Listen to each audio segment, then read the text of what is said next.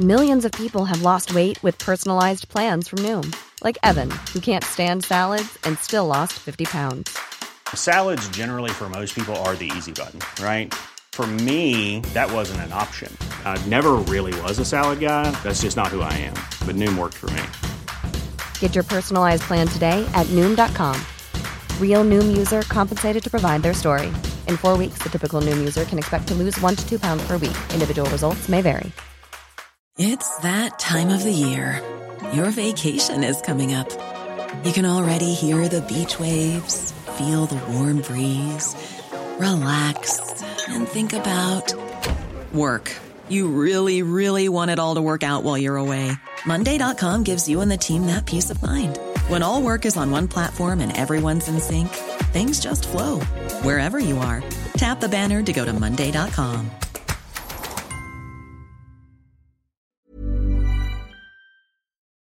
The biggest breaking news stories and outspoken opinion. The Breakfast Briefing with Julia Hartley Brewer on Talk Radio.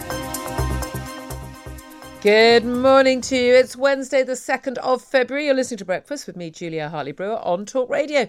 As well as listening, you can also watch the show live. Talk Radio is now on your TV. Download the Talk Radio TV app, or you can find us on YouTube. And don't forget to subscribe. Coming up, the government's Levelling Up plan, which aims to reduce inequalities across the country, is to be unveiled, which includes uh, updating transport, improving housing, and giving more power to local regions. We'll be talking to the Levelling Up Secretary, Michael Gove, about that later in the show. Meanwhile, Russia's President Vladimir Putin has accused the US of trying to draw his country into a war in Ukraine. While Boris Johnson, on a visit to Ukraine yesterday, warned that Russia against invasion and told them to step back from the brink. And the government set to announce billions in loans to energy companies to reduce the impact on customers of our soaring energy bills. We'll be talking about all of that and plenty more throughout the show. 6.34 is the time. This is Talk Radio.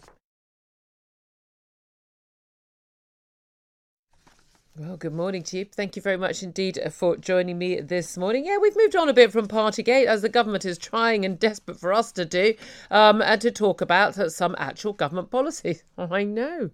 Weird concept, eh? Uh, but yeah, the government is announcing their big levelling up agenda, much, uh, much vaunted. Uh, Michael Gove, who's been really the, I mean, let's face it, in lots of ways, the Deputy Prime Minister. He's leading uh, an awful lot of COVID policy over the last couple of years uh, and uh, driving through the Prime Minister's agendas. Well, he is the Levelling Up and Housing Secretary now. And uh, uh, finally, we've seen the 350 pages of his Levelling Up agenda. We're going to try to get to the bottom of what it actually means. But this uh, comes as we've got ongoing rows over Partygate, revelations of the Telegraph of yet more of the parties that Boris Johnson attended. Basically, I mean, they were just constantly constantly having leaving dues or celebratory parties. Going to get to the bottom of this Jimmy Savile accusation from the Prime Minister against uh, Keir Starmer. Uh, and those just, I mean, just beyond shocking messages that police officers were sending to each other about uh, women um, officers, uh, about uh, women defendants, uh, and indeed their own wives and girlfriends. Extraordinary. I tell you what, if a man had ever written a message like that about me, um, I mean, I'll, give you a running start, mate. You've got two minutes. Um, and we're going to talk about energy bills as well. And the really big news this morning, of course, is uh, M&S have settled their court case against Aldi over Cuthbert the caterpillar. I knew, and you'd want to know that. Right, let's uh, talk to uh, political commentator Andre Walker now. He's joining me all this morning. I know you really want to talk about Colin and Cuthbert the caterpillar, but I'm going to make you talk about more important things. Well, I'm always happy to talk about whatever you want. We're on air. You know, I, really I love an easy this. man. I love an easy man. My, I bought this set from the charity shop. Do you like it? right. Do you know what? What I love is that if you're listening on the radio, you won't be able to see. We've got you've got a, we've got a wonderful sort of old armchair, sort of gentleman's club old leather armchair. We've got a Union flag. We've got an England two Union flags, an England flag. Have you got Have you got the royal crest there? The yeah, Queen's... I got I got it off a supermarket for fifty quid when they lost the royal warrant. it's I, brilliant. I, you do. He does live in Windsor. I, what I love is that that is exactly how I pictured your home anyway. That's what I think we all thought you you lived in. Right, let's let's talk first of all. I mean, energy bills, I think, and the levelling up agenda are the key things here.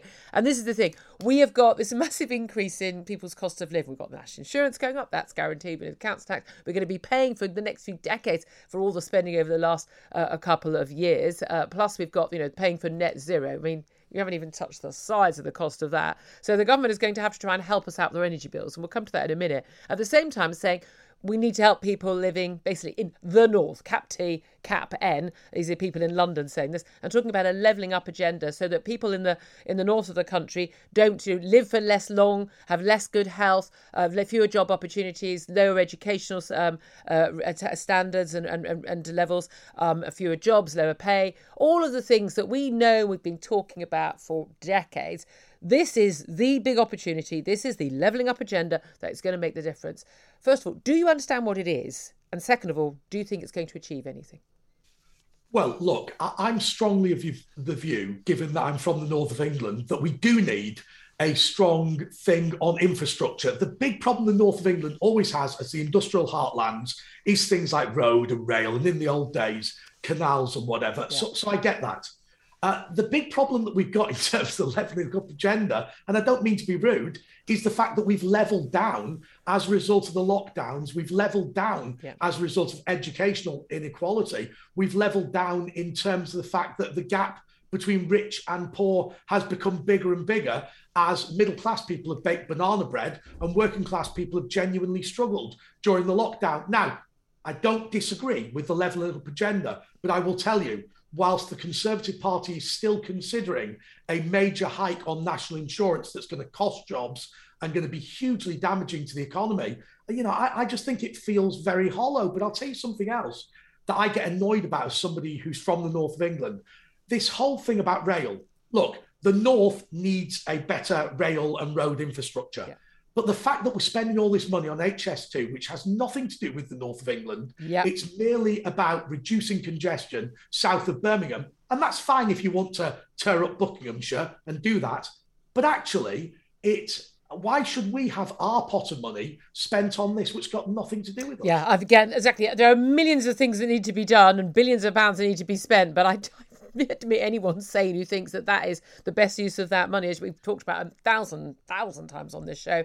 Eh, what you want is actually the east-west links between the great exactly. northern cities and east and west Midlands, rather than worrying about whether you can get to London 20 minutes quicker. Again, always so London centric, which we always try not to be uh, in, this show. Even though, yeah, I'm sitting in the heart of London right now, I'm, I'm very, very aware of all this. Now, but, um, Michael Gove has written this uh, 350 page white paper.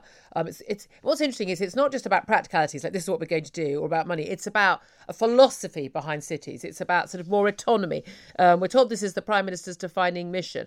Um, this is about a shift of power as well as cash, greater independence for towns and cities, improving infrastructure, research and development, schools, quality of life. This is about people in the north of the country living longer. I mean, it's that basic. You know, basically, if you live in the richest part of the south, you live I mean, I think I think worst the worst uh, comparison is 14 years longer than someone living in the poorest part of the north. I mean, these are staggering figures. It's about technology, it's about broadband. There is a lot that needs to be done. This is incredibly worthwhile. This will not only improve the lives of people living in the poorer, more disadvantaged towns and cities across the north of this country. This will improve everyone's lives. I mean, uh, uh one of the things that Michael Gove is saying today is that you know we are a, a country that is you know basically operating like a jet, you know, on one engine, and that we need to make sure that everyone is skilled and everyone's got infrastructure around them to the broadband and the and the training to, to, to make the best out of their lives.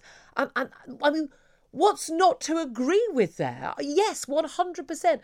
The question is, is this going to achieve it? Is another layer of bureaucracy and and uh, political uh, appointees in uh, or elected political people in, in local mayors. Is that going to achieve it? Is there enough cash to achieve it? Apparently, we are not talking about very much new cash at all. Um, and if you are talking about infrastructure spending, I'm afraid you are looking at tens of billions of pounds if you want to make a difference. Yeah, look, there's a couple of things to say about that. But let me say one thing. I think the coronavirus lockdown, the pandemic, has proved that local autonomy and devolution is a complete disaster for this country. We've seen in Greater Manchester, we've seen in Scotland, we've seen in Wales, and we've seen in Northern Ireland a, a race to the bottom, the most draconian lockdown, more draconian than Drakeford goes Sturgeon. You know, I think it's a mess. Let me tell you something. People in the North are not stupid. All they need is a very simple thing tax cuts, less regulation, a greater ability to set up their own businesses, yeah. better school standards, which nobody has the guts to talk about. And a few railway lines. You know, all of this. Let let, let people health. get on with themselves. So that's the thing. I'm not I'm not very sure the idea that you know you create all this wealth by government spending. People want a, the opportunity to do it themselves. For instance, you know, would would would companies you know reclaim all this derelict land we're told they want to re- redevelop? Well, they well they would if they were allowed to do it, and there was you know there was an expectation there were going to be people with the jobs and the spending power to purchase those homes, to to go and shop in those shops. I mean, it, they, it it's quite um it's quite nanny state this attitude, isn't it? There's it's... nothing, Julia. There's nothing more frustrating than going to a community like Lee where the jobs have gone, where things have got really bad, and then they've built you a shopping centre or Thanks. whatever. It's not yeah. real economics. Yeah. The reality is. Nobody has got the guts to admit the following thing. The reason you went to Oxford University is A, because you're clever, but also you went to a great uh, comprehensive. No, school. I didn't. I went to a very bog standard comprehensive. I went to a great state sixth form college. And okay, that's why well, I'm so. Fine. That is why I am so aware of the difference in the, the schooling and the expect. It's it's expectations as well. There are some well, uh, amazing, amazing, uh, incredible state schools dotted around the country, which are achieving incredible things with kids who want free school meals, who are living in high rise blocks, um, and and then middle middle class leafy suburbs are churning out average grades for their kids because they don't have high expectations, and we need to yeah we need to change that around, don't we? Yeah, look, I, I, maybe I shouldn't have given you as, as, an example, but I think the point is fundamentally this there is a huge inequality in education. Yeah. Let's be honest, when we're talking about the schools that didn't do much during lockdown, they're always the ones in the labour areas, the safe labour seats, yep. the Rotherhams, the Salfords, where people just can't be bothered. And, and the thing is, plumb in as much money as you want. But the reality is, when you leave school unable to operate a bank account, yep. you are not going to succeed in life. Yeah, I mean, absolutely. I mean, yes, low expectations, low aspiration, I think is absolutely crucial. And I don't think you change that around with with with yet building a new shopping centre in the centre of town. I completely agree Absolutely. with you. Let's talk about this energy bill rebate. This is the front of the uh, the Times. Energy bill rebates to help against rising costs. So this is the thing we, we, we're going to see probably next week ofgem the um, energy regulator going to co- confirm that yes that energy price cap is going to go up again we're going to be looking at an average household energy bill this year two thousand pounds I mean, I don't care how much you earn. That's a heck of a lot of money. And people on lower incomes and average incomes, that is basically going to break the bank. And especially, we're expecting even tomorrow we may hear of interest rates rise. So people on mortgages just scraping by, um, really going to be struggling as well. Um, so, and we've got, of course, the council tax rise, and we've got the national insurance rise that was confirmed at the weekend. So, with all of that on top of everything else, we're now told the government is going to um, uh, look at a rebate, rebates and loans basically for um, the energy companies, the fossil fuel companies, for every house to, to basically allow them to lower the cost of every household of roughly two hundred pounds. And again, well, that's you know rather less than they're going up by. A bit more help for more people than Warm Homes discount, etc., etc.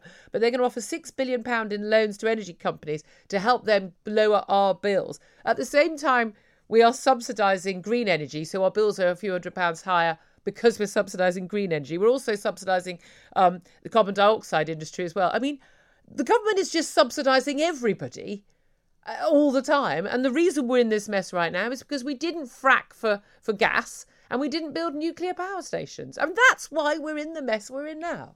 Julia, I think you should apologise to your listeners. This is about moving to the green economy. Sorry. This Sorry. is about pushing up energy prices. This idea of energy poverty didn't exist until relatively recently. It's something that probably ceased to exist in the 1950s and has been brought back.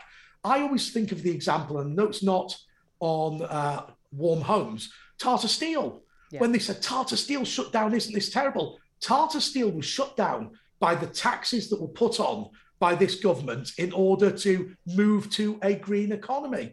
Yeah. If your grandmother is shivering in the winter, that's moving to a green economy. Yep. The reality is we have pushed up the price of energy. We've created uh, a, a absolute glut of fun for scientists and whatever to do their hobby horses, all sorts of wind turbines and wave power and whatever. And we have plunged people into poverty. You know, the, what is it? The average family is going to see a six, seven, eight hundred pound increase in April. Yep.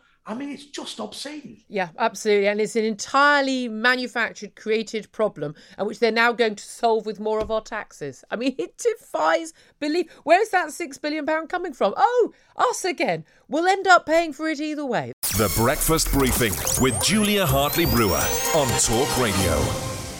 If you liked what you heard, please subscribe and give me a good review. And don't forget to catch me on the Talk Radio Breakfast Show every weekday from 6:30 until 10. Imagine the softest sheets you've ever felt. Now imagine them getting even softer over time. That's what you'll feel with Boll and Branch's organic cotton sheets. In a recent customer survey, 96% replied that Boll and Branch sheets get softer with every wash. Start getting your best night's sleep in these sheets that get softer and softer for years to come. Try their sheets with a 30-night guarantee. Plus, get 15% off your first order at bollandbranch.com. Code BUTTERY. Exclusions apply. See site for details. Even when we're on a budget, we still deserve nice things. Quince is a place to scoop up stunning high-end goods for 50 to 80% less than similar brands. They have buttery soft cashmere sweaters starting at $50, luxurious Italian leather bags, and so much more. Plus, Quince only works with factories that use safe, ethical, and responsible manufacturing. Get the high-end goods you'll love without the high price tag with Quince. Go to quince.com slash style for free shipping and 365-day returns.